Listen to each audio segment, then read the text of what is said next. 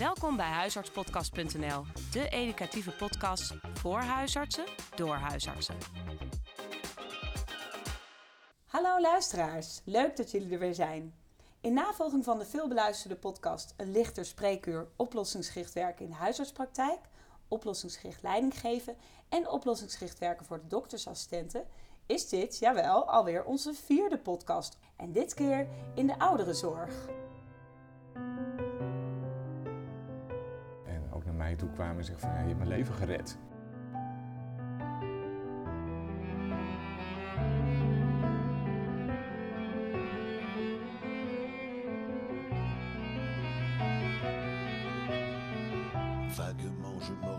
En leuk om te weten, op de achtergrond hoor je het prachtige Franse liedje gecomponeerd door René zelf.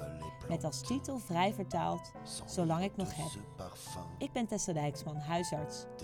Veel plezier met luisteren. élégantes, Comme un bout de chemin.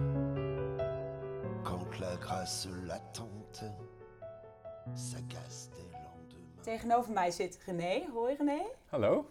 Nou, en wij kennen elkaar van de Mura-trainingen. Ja, dat klopt. René Den Haan is GZ-psycholoog in de ouderenzorg, auteur van meerdere boeken, van de YouTube-filmpjes over oplossingsgericht werk. En om maar meteen met de hamvraag te beginnen, wat is oplossingsgericht werken bij ouderen voor jou? Bij oplossingsgericht werken ligt aandacht vooral op het doel van de cliënt of van de patiënt. En als je praat over doelen bij ouderen, dan gaat het over zingeving, hè, zaken die van werkelijk belang zijn in het leven van de ouderen. En wat je ziet is als je de aandacht daar heel erg op legt in je gesprekken en benadrukt wat er zo belangrijk is of wat leven de moeite waard maakt, is dat mensen eh, in beweging gaan komen. Dus als er iets motiveert, is het aanraken van het doel van de cliënt. Eigenlijk een soort toenaderingsdoel. Ja, ja je hebt eh, globaal vermijdingsdoelen inderdaad. Ja. Hè? Dus eh, veel mensen komen in behandeling en zeggen ik wil niet meer depressief zijn of Ja. ik wil van mijn klachten af, Van de pijn af. van de ja. pijn af. Waar het om gaat bij de oplossingsgerichte benadering is dat je gaat kijken van wat zou je daarvoor in de plaats willen hebben. Of stel dat de pijn hanteerbaar genoeg is. Of stel dat de problemen eh, er even minder zijn of misschien zelfs weg zijn. Wat is er dan anders in uw leven en welk verschil maakt dat voor u en voor mensen om u heen? En dan krijg je een heel ander gesprek. En kun je, eens- want dit is eh, heel interessant, kun je zo'n voorbeeld noemen? Van wat voor gesprek je dan krijgt. Iemand zegt bijvoorbeeld, eh, nou als mijn pijn weg zou zijn of minder dan. Ja, ik, ik in de praktijk mensen die bijvoorbeeld thuis zitten met angstklachten, paniek, stoornissen, zullen we zeggen. Ja. Waarbij het dan heel moeilijk is om, eh, om in beweging te komen. En als je dan praat over van, goh, wat is, eh, hoe zag uw leven er voorheen uit? En eh, wat was belangrijk voor u? En wat kenmerkt u als persoon? Iemand bijvoorbeeld zegt van, nou, ik was vroeger altijd heel sociaal. En Ja. ik vond het belangrijk om onder de mensen te zijn. Maar mijn partner is overleden. En ik voel me nu hartstikke alleen. En dan zie je dus eigenlijk dat als je dan praat over het aspect verbinding met de ander hebben, dat mensen gaan nadenken over van hé, hey, dat is eigenlijk heel belangrijk. Ik hou van reuring in de tent. Ik wil eigenlijk weer onder de mensen zijn. En hoe doe ik dat nou? Ja. En dan kun je de focus leggen hè, in de traditionele behandelmethodes op de ernst van de stoornis of de, op de angst en, Ja. en het hanteren van de paniek. Cognitieve gedragstherapie. Ja, Hè? of oxazepam en SSRI. Dat kan ook, ja. Eh, het Ja. geven van medicatie. Ja. En aan de andere kant, als je dat, dat gesprek ook hebt over, eh, nou, over dat stukje verbinding en wat ze zoeken en wat er nu anders is in het leven, dan zie je dat mensen eigenlijk, als je dat aanraakt, vanzelf ook weer in beweging gaan komen. En dat is het mooiste. Ja. Dus je hoeft het niet per se te hebben over de klacht en over de ernst van de klacht. Je moet natuurlijk wel de erkenning geven voor het feit dat het leven veranderd is. Als je dus de, de, de aandacht geeft op het andere aspect, dan zie je dat mensen vanzelf weer in beweging gaan komen. En dan hoef je in feite weinig te doen. Ja, je bent eigenlijk eh, als behandelaar, ben je toeschouwer, eh, je mag meekijken in het leven van je cliënt. En als je spreekt over zaken die belangrijk zijn, dan heb je een positief gesprek. Ja. Dan wordt er soms zelfs eh, gelachen. En het geeft energie, niet alleen voor de cliënt zelf, maar ook voor de behandelaar. Mooi dat je dat nog een keer benadrukt. Dat ze voor de mensen die toevallig de eerdere podcast ook al hebben geluisterd. Dat komt ook uit onderzoek dat oplossingsgerichte behandelaren over het algemeen meer werkplezier ervaren en minder burn-out hebben. Ja, Dat dus, heb je eh, aan de lijf ondervonden. Nou ja, dat is natuurlijk eh, denk ik belangrijk voor elke behandelaar om het ook eh, vol te houden. Dat je ook merkt dat mensen echt opknappen en dat er wat gebeurt in een gesprek. En hoe mooi is het om getuige te zijn van een veranderingstraject bij de ouderen. Dat iemand eigenlijk als het ware weer tot leven komt. Het Ja. is echt heel erg mooi. Fantastisch, ja.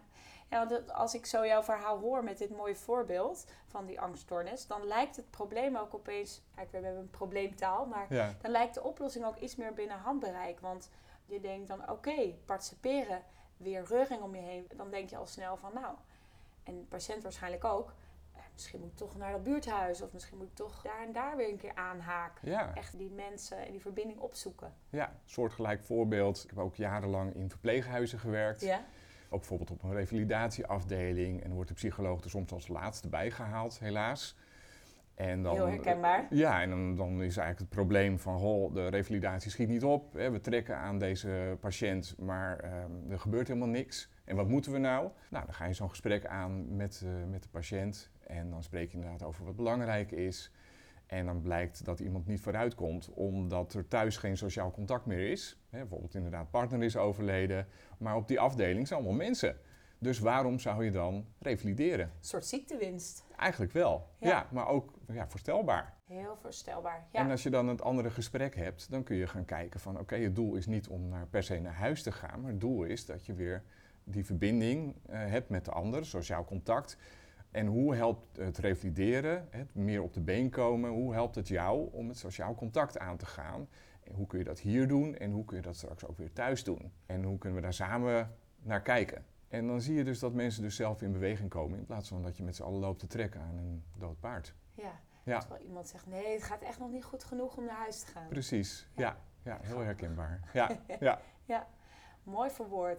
Hey, en is oplossingsgericht werken met ouderen anders dan oplossingsgericht werken met jongeren of met mensen van middelbare leeftijd? Ehm, in feite niet. Nee. De methodiek is natuurlijk hetzelfde. En het mooie is van het werken met ouderen dat de methodiek heel erg aansluit bij de doelgroep. Misschien wel meer dan bij volwassenen. En hoe komt het nou? Omdat je kijkt naar wat belangrijk is in het leven van je cliënt. Probeert zoveel mogelijk aan te sluiten in de taal van de ouderen. En bij de ouderen spelen vaak heel veel problemen door elkaar. Ja. Hè, En er kunnen cognitieve problemen zijn, lichamelijke problemen, problemen in de zingeving. ehm, nou ja, van alles nog wat. Gehoor, visus, Ja, noem het allemaal maar op. Met een Ja. heel leven daar, daarachter, waardoor je eigenlijk niet meer kunt zeggen van het komt daardoor. Hè, Veel mensen komen in therapie of in behandeling met de vraag waarom heb ik dat nou? Nou, bij ouderen kom je er eigenlijk niet meer achter waarom dat zo is. En dat vraagt juist om het diagnoseoverstijgend behandelen. Dus je gaat niet kijken van wat is er nou precies en hoe komt dat? Maar je gaat kijken over, oh god, wat wil iemand in het gesprek met mij of in het traject met mij? En wat geeft betekenis aan iemands leven? Ja. En eh, hoe kun je dat verder ontplooien? Ja. En zijn er nog meer verschillen tussen eh, oplossingsgericht werken bij de volwassenen of kinderen? Of, eh, Ja, je ziet bij de ouderen met cognitieve stoornissen hè, dat het een extra uitdaging is om aan te sluiten bij wat er is. Dat betekent dus dat je eigenlijk in de gesprekken moet gaan vertragen, je taalgebruik moet aanpassen. Desnoods, hè, bijvoorbeeld bij mensen met aversie, moet je met handen en voeten gaan werken en andere disciplines misschien ook inschakelen ja. om te gaan kijken hè, wat zin geeft en wat belangrijk is. Dus die cognitieve stoornissen, dan wordt het eigenlijk wel wat anders. Het, het vraagt nog meer van de behandelaar om nog meer op je handen te zitten en nog meer ruimte te geven aan het verhaal. Ik had laatst iemand met Parkinson, hè, ziekte van Parkinson. En eh, nou, dan stel je een, vraag en dan duurt het echt. Ik, had, ik, ik heb eh, geteld, het duurt ongeveer twee minuten voordat er een antwoord kwam. Hè? Dat wil dus niet zeggen dat er een antwoord in de maak was. En de neiging is, is vaak om het over te nemen van de patiënt. En hoe mooi is het om aan te sluiten. Maar het is natuurlijk wel een extra uitdaging. Ja, Complimenten, twee minuten op je handen zitten. ja je hebt wat meer tijd nodig. Maar ja, als je te snel gaat, dan verlies je ook het contact met je patiënt of cliënt. Ja. Dat daar schiet je ook niks mee op. En wat we ook nog Ja. zien eh, bij de oudere doelgroep, en dan gaat het eigenlijk over de oud-ouderen, er een behandelvraag is, maar dat die, wens, die behandelwens niet per se vanuit de ouderen meer komt, omdat ze het niet meer kunnen verbaliseren, bijvoorbeeld door cognitieve stoornissen, Mhm. maar dat de omgeving een eh, probleem ervaart. Ja. Dat teams bijvoorbeeld aanlopen tegen probleemgedrag, zullen we zeggen, Ja. zoals dat wordt genoemd, Ja. nog steeds. Nog steeds. Helaas. Heb je het woord probleem ja. En eh, wat je dan goed kunt doen is eh, mediatief oplossingsgericht werken. Waarbij je eigenlijk, de oudere zelf is dan niet meer de cliënt, maar de teams worden jouw cliënt. Ja. En dan ga je kijken van wat zijn de sterke kanten van een team, wat werkt er al in de bejegening en de benadering en hoe kan iedereen dat eenduidig op dezelfde manier nog meer doen, zodat de oudere hopelijk daarmee ook in beweging gaat komen. En deze benadering dat heet eh, mediatief oplossingsgerichte therapie. Oké. Ja. Dus mediatief oplossingsgerichte therapie is eigenlijk als de patiënt of cliënt zelf de vraag niet meer kan verbaliseren. Dat je dan eigenlijk kijkt van nou, wat is de wens van het team? Hoe willen ze anders omgaan en hoe kunnen ze zoveel mogelijk op elkaar aansluiten? Precies. Ja. Vaak gaat het erom dat mensen, hè, zo'n team op één lijn zit in de benadering. Ja, En dan kun je je voorstellen dat het eh, voor zo'n team niet goed is, niet goed voelt om te gaan kijken wat er allemaal misgaat. wie wat mist. Wie wat misdoet, hè, krijg je Ja. de waarom-vraag. Ja, Dat is bijna ja, altijd een schuldvraag. Veel beter kun je gaan kijken van wat, wat lukt er wel, welke momenten is het al even anders, wat zijn de positieve uitzonderingen en kun je die samen uitbreiden. Kunnen we beter worden dus in die benadering rondom die bewoner. Ja. Ja, dus dat is heel dankbaar werk. Heel mooi. Ja. Heb je daar toevallig ook nog een voorbeeld van? Gaat het altijd zo mooi leven? Ja, talloze voorbeelden eigenlijk, Ja. inderdaad. Ja, een, een eh, voorbeeld eh, was bijvoorbeeld een mevrouw die eh, heel erg onrustig was en aan het schreeuwen was en rondjes aan het lopen was op een gesloten PG-afdeling. Oh ja, het is heel onrustig natuurlijk ook voor de werknemers en de andere cliënten. Ja, en dan zie je dus dat de neiging is van zo'n team om op een gegeven moment te zeggen van nou, we houden dit niet meer vol en, de- en onze bewoner moet naar een andere afdeling, nou, die er natuurlijk niet is. Nee. Of dat er wordt gekeken en gevraagd wordt aan de arts van eh, heb je geen medicijnen om een vrouw suf te maken, zullen we zeggen. Om het rustiger te Ja, krijgen. ja, ja. En als je dan je verdiept in, in zo'n mevrouw zoals deze. eh, nou, dit was iemand die zich vroeger altijd heel erg nuttig had gemaakt. Hè, dus in het huishouden altijd bezig bij was. Ja. eh, ook vroeg opstond. Dat was ook nog een probleem in het verpleeghuis. Was elke keer om rond de vier uur, vijf uur wakker. Maar als je je dan verdiept in het leven van deze cliënt, van wie was deze mevrouw en wat is belangrijk voor haar, Ja. ook al kan ze niet meer verwoorden, dan kwamen we erop uit dat het heel belangrijk was voor deze mevrouw om zich nuttig te voelen. En te gaan kijken van wat, wat kunnen we verzinnen voor deze mevrouw, opdat ze zich nuttig voelt. Welke deeltaakjes kan zij doen op de afdeling? Kan ze bijvoorbeeld helpen om een stukje andere bewoners te helpen? Ja. Of de verpleging wat te ontzien in, in de afwas of doe maar op. Dat hielp bijvoorbeeld heel goed in het oplossen van het probleemgedrag. Wat grappig. Ja. Wat, wat voor taken hadden ze haar gegeven? Aardappelschillen, wasvouwen. Ja, dat soort zaken inderdaad. Ja, ik heb vroeger als geneeskundestudent ook als bijbaantje op de PG gewerkt. En eh, nou, die konden echt eh, veel beter aardappels schillen dan ik. Heel snel ook. Ja, dat zal, ja. Ja, ja. Dat, dat is een Ja. automatisme die Ja. er dan misschien nog in zit. Ja, zeker. Ja. Die, waar, waar iemand nog wel gebruik van kan maken. Ja. Ja, ja. ja, heel mooi. Dus dat mediatieve oplossingsgericht werken is dus eigenlijk met het team kijken. Wat was dit voor een cliënt of patiënt? Wat was voor diegene belangrijk?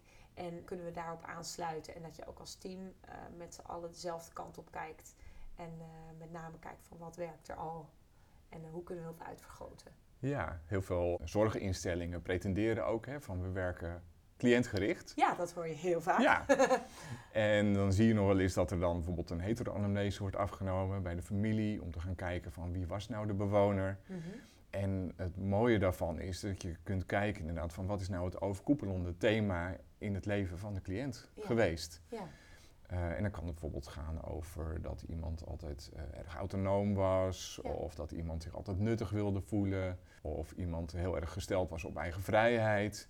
En dan is de vraag, wat kan een iedere discipline nou bijdragen aan het doel van deze cliënt? Ook al kan hij het zelf niet meer verwoorden, je kunt er wel met z'n allen aan werken om dat stukje dichterbij te krijgen. Hè? Dus de arts kan misschien medicatie voorschrijven, zodat het functioneren optimaal wordt. Ja.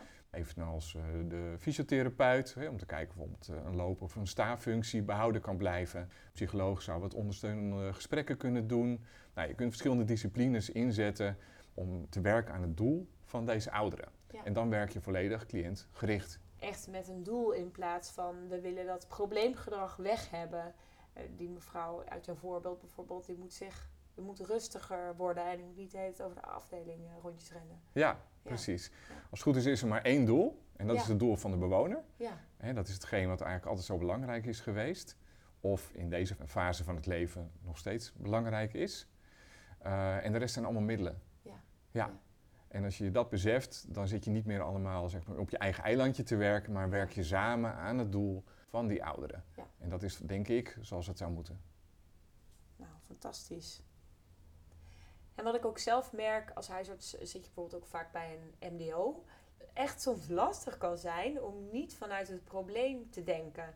Van, eh, nou, eh, ik heb bijvoorbeeld een eh, mevrouw in het verpleeghuis. Nou, die moet overdag 15 keer plassen en eh, s s'nachts ook nog 8 keer.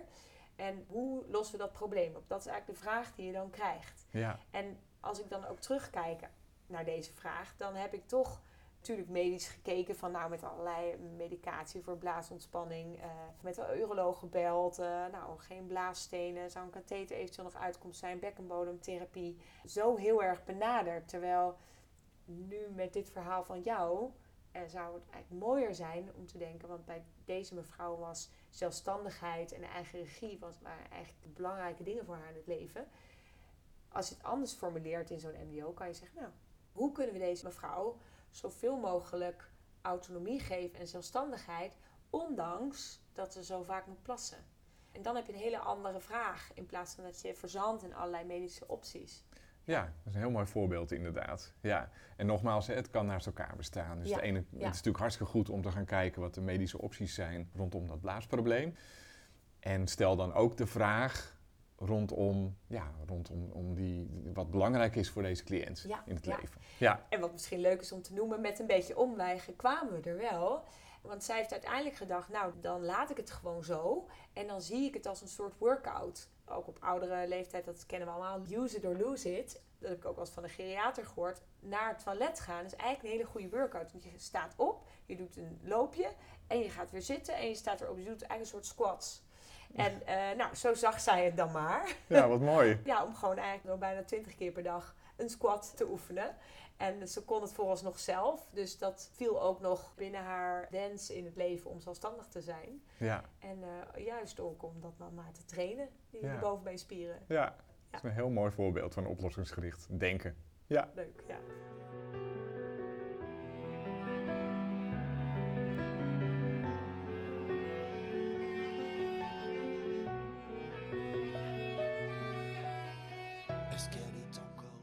En wat ik me nog afvroeg is, hoe kun je nou oplossingsgericht werken toepassen als iemand eigenlijk juist aangeeft van, voor mij hoeft het niet meer.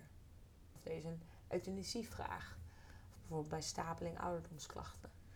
Ja, ik denk dat oplossingsgericht werken juist bij dit soort vragen heel respectvol is en helpend is. Ja.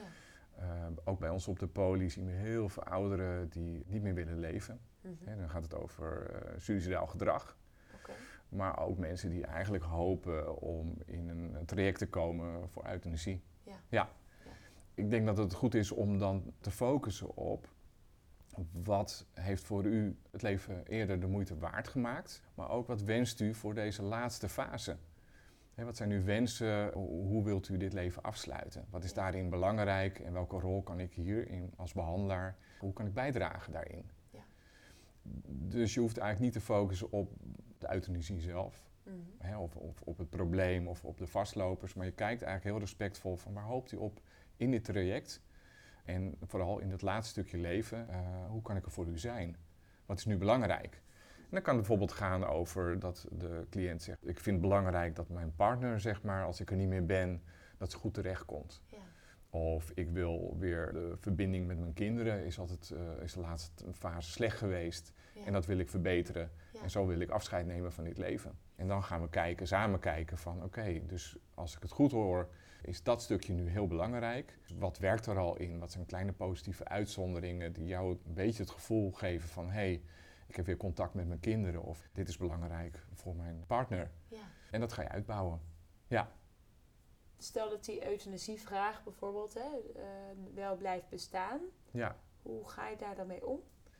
Nou, die vraag blijft bes- bestaan. Die is wat het is. Ja. Dus je hebt natuurlijk de, de zorgvuldigheidseisen die je stelt. En je gaat kijken, oké, eh, is dat... eh, eh, nou ja, dan weet je alles van natuurlijk, Ja. hoe je dat precies vaststelt. En daarnaast ga je vooral focussen op wat is nu belangrijk voor jou in het leven. Waarbij het ook wel eens gebeurt dat mensen toch op een ander besluit komen. En toch nog eventjes wat langer willen leven. Dat gebeurt ook. Ja. Ja, Juist als dat bijvoorbeeld het contact Ja. met de kinderen Ja. de, eh, het allerbelangrijkste is. Ja. Hopeloosheid komt veel voor hè, bij, eh, bij ouderen. En dan is het vaak omdat de idealen, de, de belangrijkste eh, redenen om te bestaan, die worden geblokkeerd. Bijvoorbeeld door een somatische ziekte, door een beperking, Ja. door eh, het contact, het netwerk wat afneemt. En de vraag achter de vraag bij de ouderen die daarmee komt, is, is eigenlijk vaak niet van ik wil van het leven af, maar ik wil op deze manier niet meer verder leven. Ja. Ik wil eigenlijk iets anders. En als je de vraag achter de vraag onderzoekt, gebeurt er ook wat anders. Dat eh, viel me ook op in het verpleeghuis. Heel veel ouderen hè, die zeggen van nou geef mij maar eigenlijk een spuitje. Het hoeft zo niet meer. Ja. Een beetje een soort verkapte suicidale, eh, ja, su- suicidale uitingen zijn het. Ja. Vraag je nou van wat maakt dat je dit niet meer wil? Wat is er zo vreselijk? En stel je hebt het wel voor het zeggen of stel je zou het tij kunnen keren. Ja. Dat iemand bijvoorbeeld zegt van ik wil niet meer afhankelijk zijn van de zorg of van de- de manier waarop de zorg wordt gegeven. Ik wil, ik wil eigenlijk weer een stukje autonoom zijn. Ja. Eh, dan zit je op een heel ander stukje. En dan kun je kijken van oké, hoe kun je ervoor zorgen dat jij het gevoel hebt, natuurlijk wordt het niet meer zoals vroeger, maar dat jij het gevoel hebt dat je het weer een beetje voor het zeggen hebt. Ja.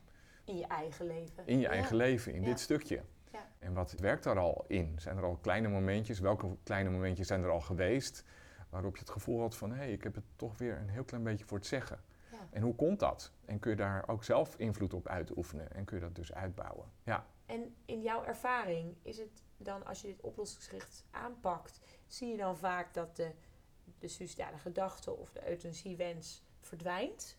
Omdat er andere doelen voor in de plaats komen die dan aangekrijgt, bijvoorbeeld contact met de kinderen, nou of wat je al noemde, meer regie. Of zie je ook wel eens dat die euthanasiewens toch blijft bestaan, omdat dat is hoe iemand zijn leven wil eindigen? Als een vorm van eigen regie. Ja, het, het, het, het kan beide. Je ziet het bijna natuurlijk. Ja. Als het gaat over suicidaal gedrag, zien we wel degelijk dat als het gesprek mogelijk is over zingeving en je raakt het doel aan hè, van wat, wat van wezenlijk belang is voor de cliënt, Ja. dan zie je inderdaad wel dat er verandering kan plaatsvinden. En dat is heel mooi om te zien. We hebben echt wel eh, cliënten gehad die later naar ons toe kwamen en ook naar mij toe kwamen en zeggen van ja, je hebt mijn leven gered. En dat is eigenlijk heel mooi als resultaat, ook op hogere leeftijd, Ja.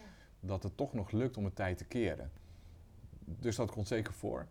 Er zijn ook mensen die eh, inderdaad wel ja, de wens om te sterven, nou, dat- dat de wens aanhoudt. Ja. En het aardige daarvan is dat je toch de tijd en de moeite hebt genomen om te investeren, om te onderzoeken van wat belangrijk is, is voor, voor de cliënt. En dat mag er ook gewoon zijn. Idee is dat je eigenlijk altijd het doel van de cliënt volgt en het traject daarin. En dat je de nieuwsgierige vragen stelt. Dat kun je natuurlijk altijd doen. En kijk wat daar gebeurt. Ja, Ja, en ook heel herkenbaar, want los van het oplossingsgericht werken, misschien doen wij dat als huisarts of deden wij dat als huisarts al onbewust eh, wel eens in die richting, heb ik veel verhalen gehoord en ook wel meegemaakt dat een palliatief traject juist soms heel mooi kan zijn, omdat iemand weer eh, die ruzie bijlegt of toch weer contact inderdaad met de kinderen zoekt of toch nog uitspreekt hoe trots hij eigenlijk is op zijn partner, zijn kinderen of haar kinderen. Dat is denk ik waarom veel collega's en ik ook eh, juist de palliatieve fase zo mooi vinden. Ja, dit helpt daar denk ik nog meer in. ja, je sluit er eigenlijk automatisch aan bij wat voor de ouderen belangrijk is, is Ja. geweest. En, en wat Ja. er nodig is om het ook dat stukje goed eh, Ja. af te sluiten. En om ook die laatste fase betekenisvol te maken. Ja, Ja. ja. Ce n'est pas le pire. Moi, tant qu'il me reste ouessant, comment te dire Wauw. Nou, ik zucht even hoor, deze mooie, mooie voorbeelden. Om het even praktisch te maken, morgen ga ik en eh, collega's natuurlijk ook weer naar de praktijk of weer naar het verpleeghuis en dan heb je weer zo'n gesprek.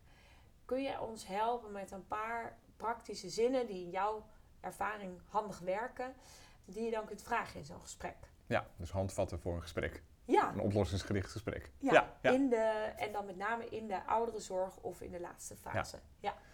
Ja, de vraag die ik zelf altijd stel is: waar hoopt u op? Dat is een hele eenvoudige vraag Ja. die respectvol is, ook als mensen nergens meer op hopen of denken te hopen. Eh, want wat je daarmee doet, is dat je de regie volledig weer teruggeeft aan de ouderen. Ja. En de ruimte geeft om na te denken over, ja, wat wil ik met jou eigenlijk in dit contact? Hè, wat zou het, eh, het einddoel zijn? Dus je kunt vragen, waar hoopt u op hè, voor dit gesprek of voor dit traject? Of die erop lijkt is, wat zal het beste resultaat zijn van een aantal gesprekken of van een bepaald traject wat we Ja. nu hebben? Of stel, we zijn straks uitgepraat met elkaar, hè, we hebben een goed gesprek gehad. Wanneer zou u kunnen zeggen van, nou, daar heb ik wat aan gehad? Wa- Wat moeten we vandaag bespreken met elkaar, zodat u kunt zeggen van, nou, dat was eh, de moeite waard, dat was nuttig. Dus die hoopvraag, de vraag naar het doel, of naar het einde eigenlijk, hè, van wat je wil bereiken, is eh, heel helpend. ja, en dat is eigenlijk niet anders dan bij het gewone oplossingsgericht werken. Dat Nee. is ook eigenlijk de, een van de meest voorkomende vragen waar Ja. hoopt u op? Andere vraag is ook, wat eh, maakt of maakte voor u het leven de moeite waard? Wat is belangrijk voor u nu, op dit moment in uw leven? Dat is ook een hele helpende vraag. Die vind ik ook heel mooi. Dat neem ik zelf ook weer mee. Met name in de ouderenzorg. Dat je dus ook bewust vraagt van... wat maakt voor u het leven de moeite waard? Of wat maakte voor u het leven vroeger de moeite waard? Ja, en ga op je handen zitten. Hè? Neem Ja. de tijd daarvoor dat iemand ook na kan denken. Ja, tot twee minuten bij een Parkinson-patiënt. Ja, Ja, blijkbaar. ja. ja. Ja, en als je merkt dat er geen antwoord komt, is Ja. het heel belangrijk om verschillende perspectieven te gebruiken. Het is heel helpend ook om bijvoorbeeld de vraag van stel, ik zou uw vrouw vragen, wat zou die dan zeggen wat nu belangrijk is in uw leven? Of als die vrouw er niet meer is, stel als uw vrouw eh, nog zou leven. Wat zou zij dan gezegd hebben wat nu belangrijk is voor u in dit gesprek? Ja. ja. Dus het gebruik van die verschillende perspectieven is ook echt eh, helpend om de ouderen te laten nadenken over hoe zo'n gesprek als dit dan nuttig kan zijn. Wat een goeie. Ja. Wat ook helpend is voor zo'n gesprek, is dat jij zelf geen samenvattingen geeft, maar dat je je cliënt de samenvatting laat maken. Ja. Dus van wat we vandaag hebben besproken, wat was belangrijk voor u? En dat leidt soms tot verrassende uitkomsten. Dat jij denkt dat je op de goede weg zit met een gesprek, of dat je bepaalde ideeën hebt van, nou daar gaat het over. En het zal je verrassen wat iemand dus meeneemt of niet meeneemt.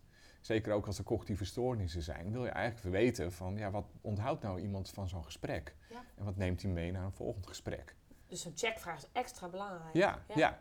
En waarbij eigenlijk de neiging vaak is dat de behandelaar de samenvatting geeft, ook het verslag maakt. Maar die Eh, valkuil eh stap ik ook nog wel eens. Ja. En ik keer het liever om. Ja. Dus dat je inderdaad eh, checkt van, goh, vertel eens wat we vandaag besproken hebben. Wat was daarin eh, helpend, nuttig en belangrijk? Ja. En als de ouder het niet weet, bijvoorbeeld door cognitieve stoornissen, kun je zeggen van, nou, herkent u dat? Dat, eh, dat het lastig is om informatie te onthouden. En hoe werkt dat bij u? En wat heeft u nodig om toch te profiteren van een gesprek als deze? En dan, En dan laat je dat eventjes Ja. de stilte vallen, hè? zonder dan in te vullen. Juist. wilt u het misschien opschrijven? Ja, ja. Wilt u uw dochter erbij? Ja. en dat is toch wel het kenmerk nog steeds van ouderenzorg. Het, het paternalistische, hè? Ja. dus het, de neiging om het over te nemen, om te spreken over de cliënt waar die zelf bij zit of niet eens bij zit. Het meest helpende is ook om die ouderen heel actief bij de gesprekken te blijven betrekken. Een dementie wil niet zeggen dat je helemaal niks meer snapt. Een dementie kan ook ervoor zorgen dat je delen niet meer snapt. Ja. En vraag daarnaar. Ja. ja. Super. En wat nog meer? Nou ja, ik, ik sluit inderdaad altijd af van eh, wat was belangrijk voor u, wat was Ja. nuttig voor u. Vraag om feedback. Stel, we zouden eh, de volgende keer nog een keer een gesprek met elkaar hebben. Hoe zou u dat anders willen, eventueel? Hè, als, als dit eh, lastig te volgen is. Of... Blijven ook in de taal van de patiënt. We zijn toch vaak als behandelaars, hebben het, ja, je leert van alles zeg maar, op de universiteit en dan op de opleiding. Maar blijf in de taal van, van de Ja. patiënt. Sluit aan. Dan. Daar gaat het om, die aansluiting. Mooi, dus als ik het samenvat. ik ben dan even. Stel, je zou het samenvatten. Ja, ja, inderdaad. Wat vond jij het belangrijkste in Nou. dit? eh, Wat ik, hier, wat ik hieruit meeneem. Nee. Als ik jou goed gehoord heb, eh, zijn de belangrijkste vragen dan bij oplossingsgericht werken in de ouderenzorg. Allereerst, waar hoopt u op? Of wat zou het beste resultaat zijn van dit gesprek of van dit traject? Wat maakt voor u het leven betekenisvol? Wat, wat is voor u belangrijk? Of was, was vroeger voor u belangrijk om het leven zin te geven? ja. als patiënten dat dan of cliënten dat dan moeilijk vinden om daar ja, woorden aan te geven, gebruik dan meerdere perspectieven. Dus bijvoorbeeld, wat was u vrouw nog had geleefd, wat had zij dan gezegd dat belangrijk voor u is in dit moment? Wat zou uw zoon zeggen? Ja. Ja. Tot slot vraag je altijd de samenvatting aan de patiënt of de cliënt. Ook om te kijken bij cognitieve gestoornissen wat er is blijven hangen. Maar ook ja, wat zij belangrijk vonden uit het gesprek. Misschien wel andere dingen dan jij als hulpverlener hebt. Wat vond u belangrijk, nuttig, helpend uit dit gesprek? Dat klopt inderdaad. En die transparantie is ook, eh, denk ik, van nu ook. Hè? Dus Ja. dat je ook je verslag, eh, wat ik in de eh, SGGZ ook doe, we maken Ja. samen met de patiënt of de cliënt, maken we het verslag ook. Ik schrijf nu dit op, klopt het? Past ook meer bij deze tijd. Ja. Je ziet dat de ouderen wat meer mondig zijn, ook willen weten van, goh, wat, wat, wie is de arts? Beweegt hem of haar? Maar ook wat schrijft hij nou eigenlijk allemaal op over mij? Ja, dus die transparantie helpt ook en past ook bij deze methodiek. Dus wees transparant, wees open, toets, check. Ja, want dat was nog het laatste waarmee je eindigt. Hè? Stel ook nog die feedbackvraag. Precies. Stel dat we nog een keer een gesprek hebben samen. Wil je het dan eventueel anders of was dit goed? Ja, Ja. ja. en wat wil je dan anders? Inderdaad. Dus voor op de post-it, waar hoopt u op? Wat is belangrijk, wat was belangrijk voor u in dit leven? Als iemand het niet weet, meerdere perspectieven. Wat was helpend, nuttig, belangrijk in dit gesprek voor u? Samenvatting vragen. En eh, hoe vond u dit gesprek? Hoe zou het volgende keer eventueel anders kunnen? Ja, Zo goed? ja zeker. Nog geen eh, cognitieve stoornis. Nee, zeker niet. Nou René, heel erg bedankt voor je duidelijke uiteenzetting en alle helpende vragen die ik in ieder geval zeker mee ga nemen. ja, dankjewel. Leuk om te doen. Zeker, nou hartelijk dank. Ik eh, ga morgen weer naar het verpleeghuis voor visites, dus eh, ik stop dit in mijn zak. Je luistert naar een podcast met René de Haan, GZ-psycholoog in de ouderenzorg, over oplossingsgericht werken met ouderen. En ik ben Tessa Dijksman, huisarts. Wil je ook een workshop volgen? Kijk op mura.nl slash bijeenkomsten. En voor nog meer informatie over oplossingsgericht werken, leuke YouTube-filmpjes die René zelf heeft gemaakt en de geluisterde muziek, verwijs ik jullie graag naar de show notes. Vaguement je m'oriente sous un coup de crachat. Du bout des doigts les plantes s'enivrent de ce parfum. Des lumières élégantes comme un bout de chemin. Quand la grâce latente s'agace. Bedankt voor het luisteren. Bekijk ook onze website op huisartspodcast.nl. Voor vragen of suggesties kun je mailen naar huisartspodcast.gmail.com. Tot de volgende keer.